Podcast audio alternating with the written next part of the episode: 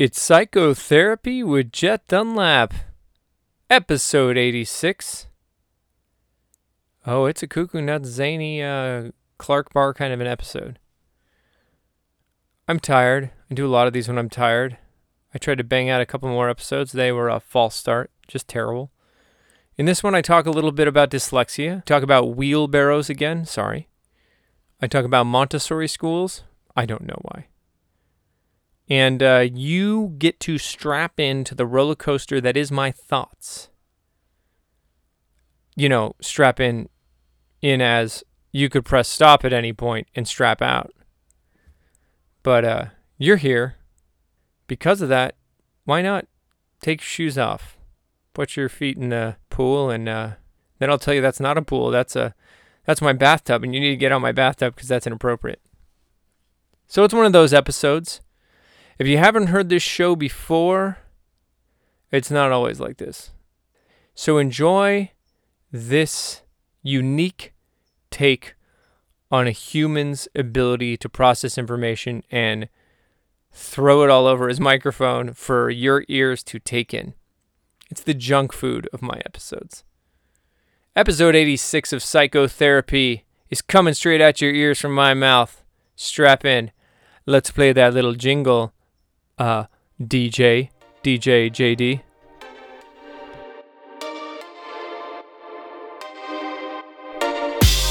I just deleted a bunch of episodes off my uh, little recorder here because they were nonsense and they sucked. And you can't keep those stupid things around. Man, it's like pictures. I have 40,000 pictures on my phone. 40,000 pictures on my phone. And I remember every single one of them. Ugh. And do you know they like don't start until like 2016? Wow.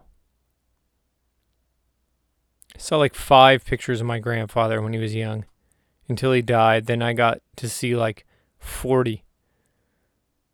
Like there's there's entire years, nearly decades of his life that just don't exist on film. Now if someone dies, you could see every day of their life. Is that good? Don't want to look at anything. It's too much. Oh, he had a bad hair. he had a bad. Oh, he had a bad hair day that day. How many how many days out of that year do you have a bad hair day? Oh, yeah, 200. It's crazy, right? It's got to do something for the social sciences. If you're trying to investigate a person's life and there's all these pictures that just that stuff didn't exist. We should have a much better understanding of people in the future than we did in the past. I know that sounds paradoxical. Paradoxical? Paradoxopopsicle. But, uh, right? Because it, it's everything is there. We document everything. In my case, not only do I document everything in a journal, in a podcast, in my notes, in photos, in videos, I'm just short of hieroglyphs. And then you'd have hieroglyphs. And then you'd have everything. Weird, right? Are we more significant than we used to be? No. Significance is an interesting thing. It's something I battle with all the time. A conversation I was having the other day with Chris. Purpose. You're born with this idea that you have this driving purpose.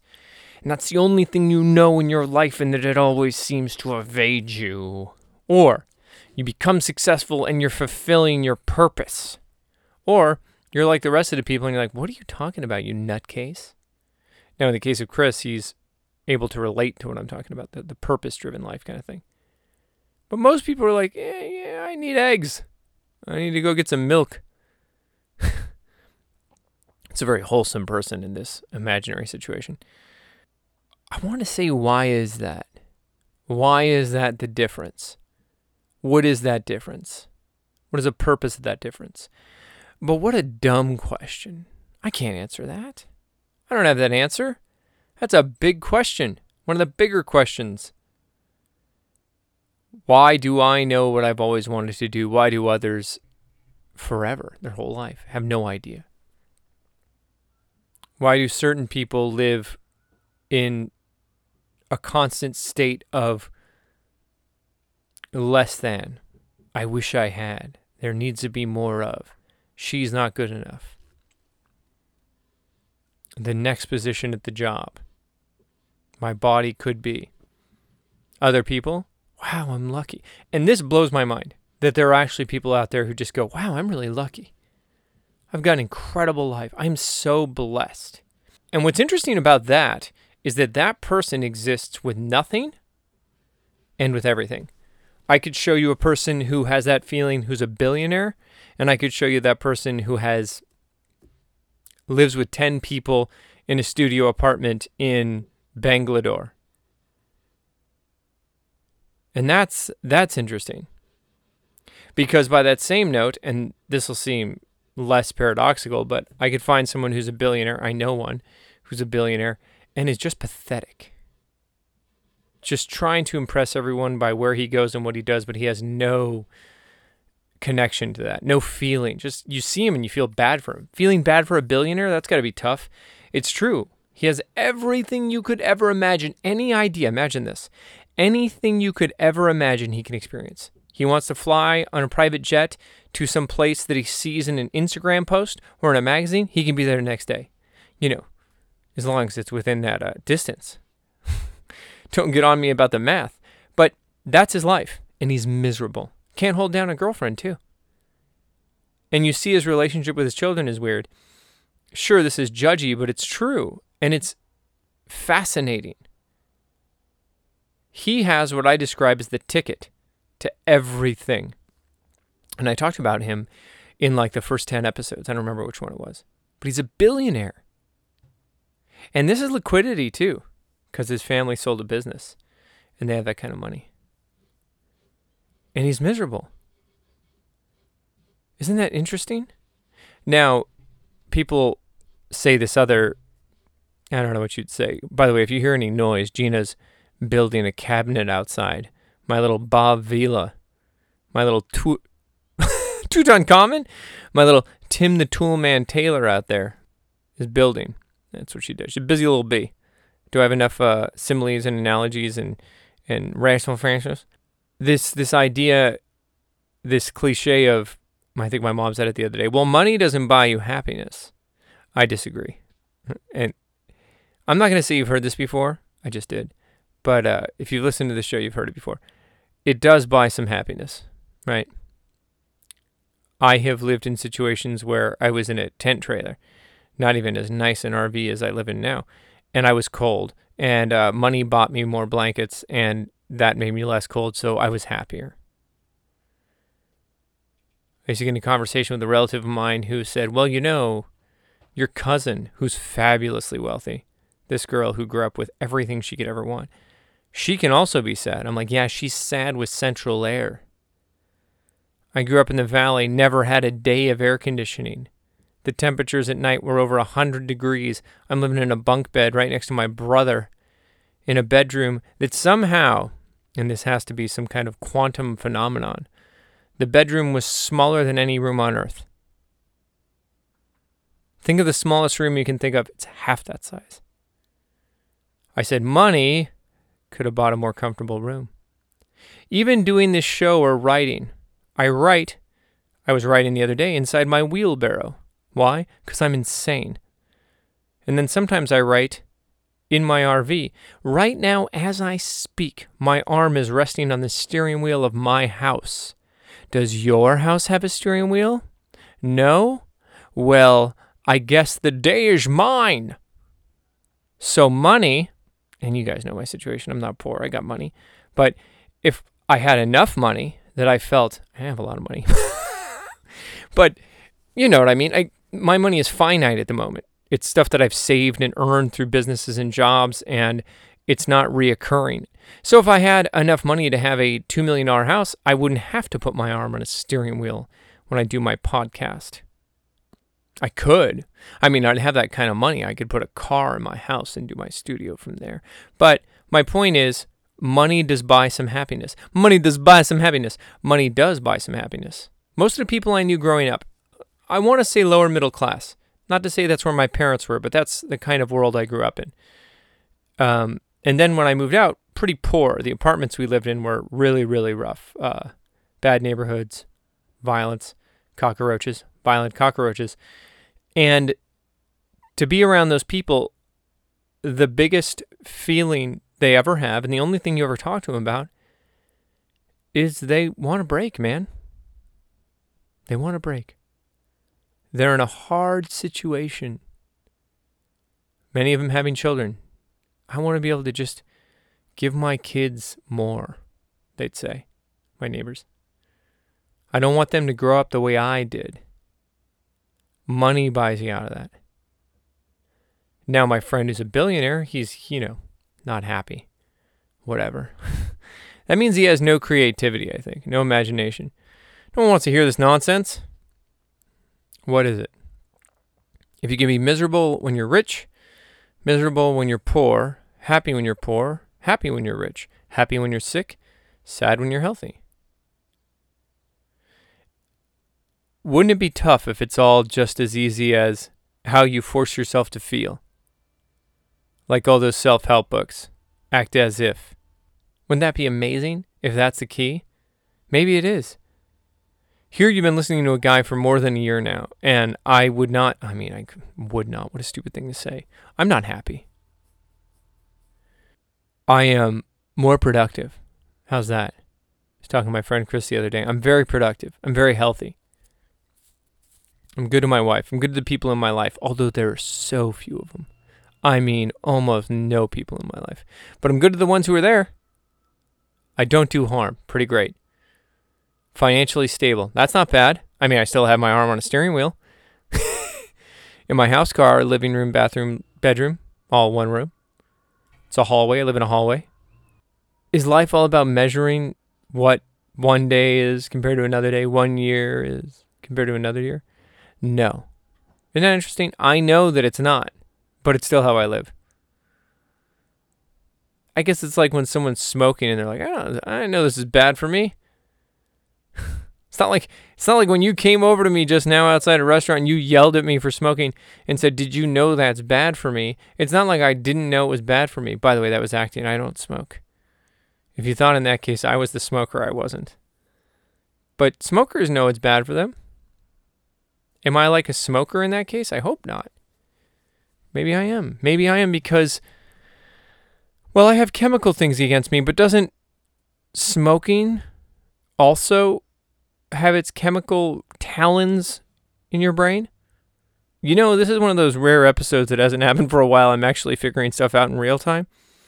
Remember my longtime listener. Oh, you beautiful, beautiful person. My longtime listeners, so you guys know, statistically, is taller than the average person, uh, smarter, younger, more handsome, better educated. So, anyway, my longtime listeners, which I would never suck up to, although if you were to suck up to someone, it's them because they are amazing. I have the best listeners. Ask anybody. But they'll know that I used to do this a lot. I used to just kind of like figure stuff out in my brain in real time. And as I'm saying this, I'm thinking maybe maybe I'm onto something there, right? So maybe misery is like nicotine. Sure, it's a chemical problem. I mean, dyslexia is different. I'm, I'm, I'm going to be honest.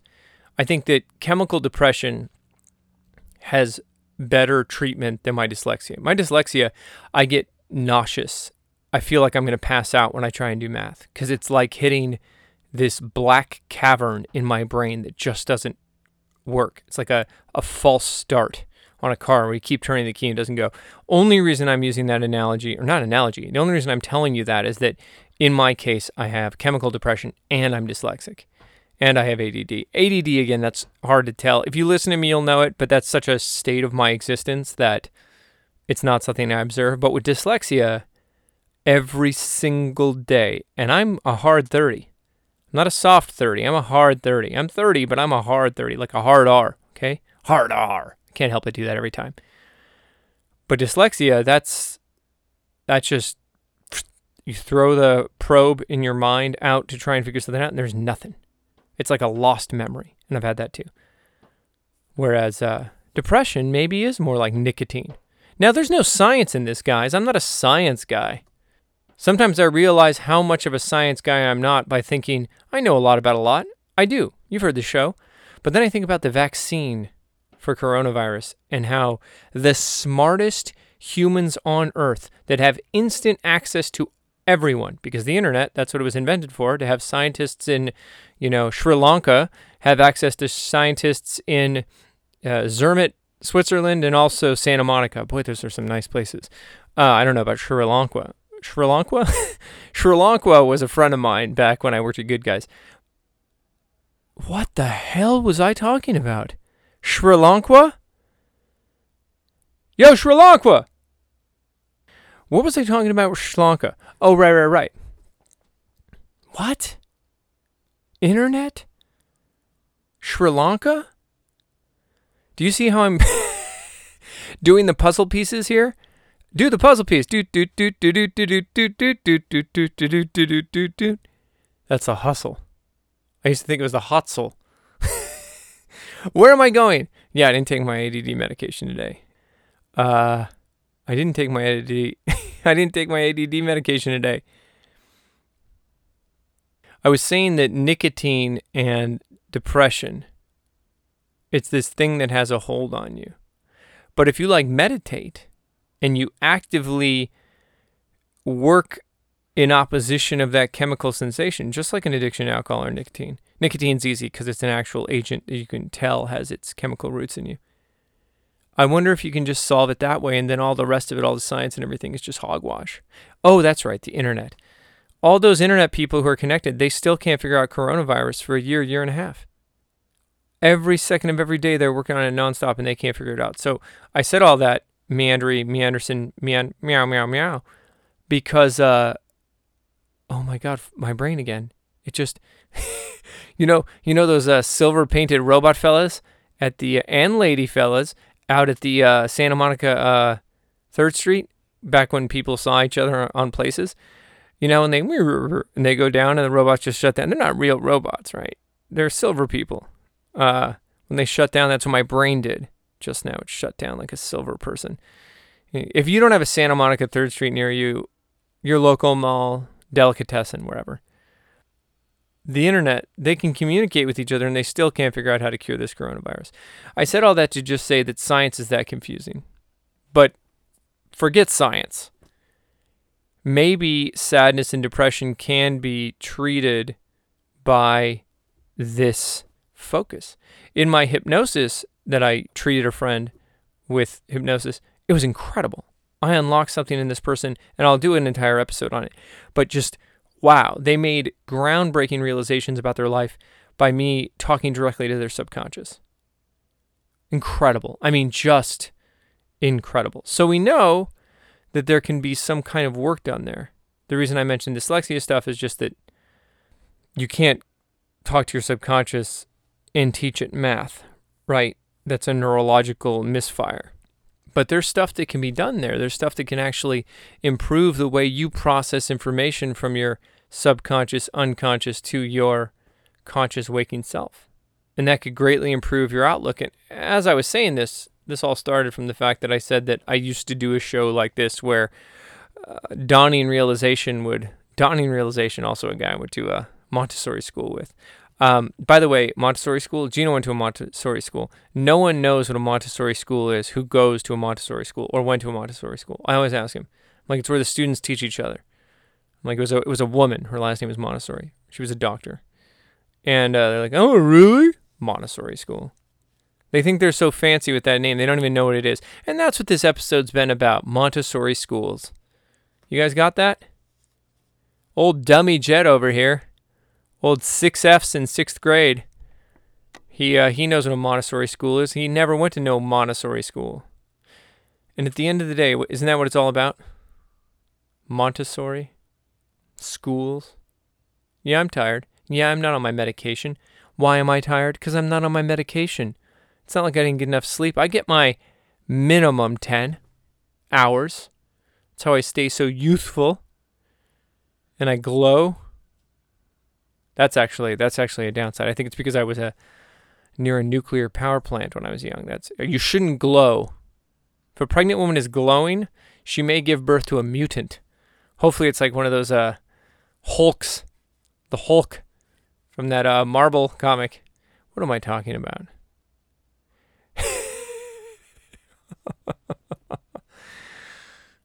Chris Coy, he cursed me to have this episode. Cursed me. Because he said, I miss those old episodes where you were uh, full of nonsense. You know? Those word squirrels episodes. Then he said, not really world, words, not world squirrels, uh, word squirrels. Neither of those, but uh, you're crazy episodes. Maybe Gina drugged me again like that episode I was drugged. The most important thing about this episode, and I don't usually end it this way, but is uh, people who go to Montessori schools don't know why it's called Montessori. And that, uh, well, that's it. I'm out of words. Enjoy your Montessori school. It's psychotherapy, people. You're going to get what you get. And that's all there is to it. I'm Jet Dunlap. I'm sorry. Hear from you next time.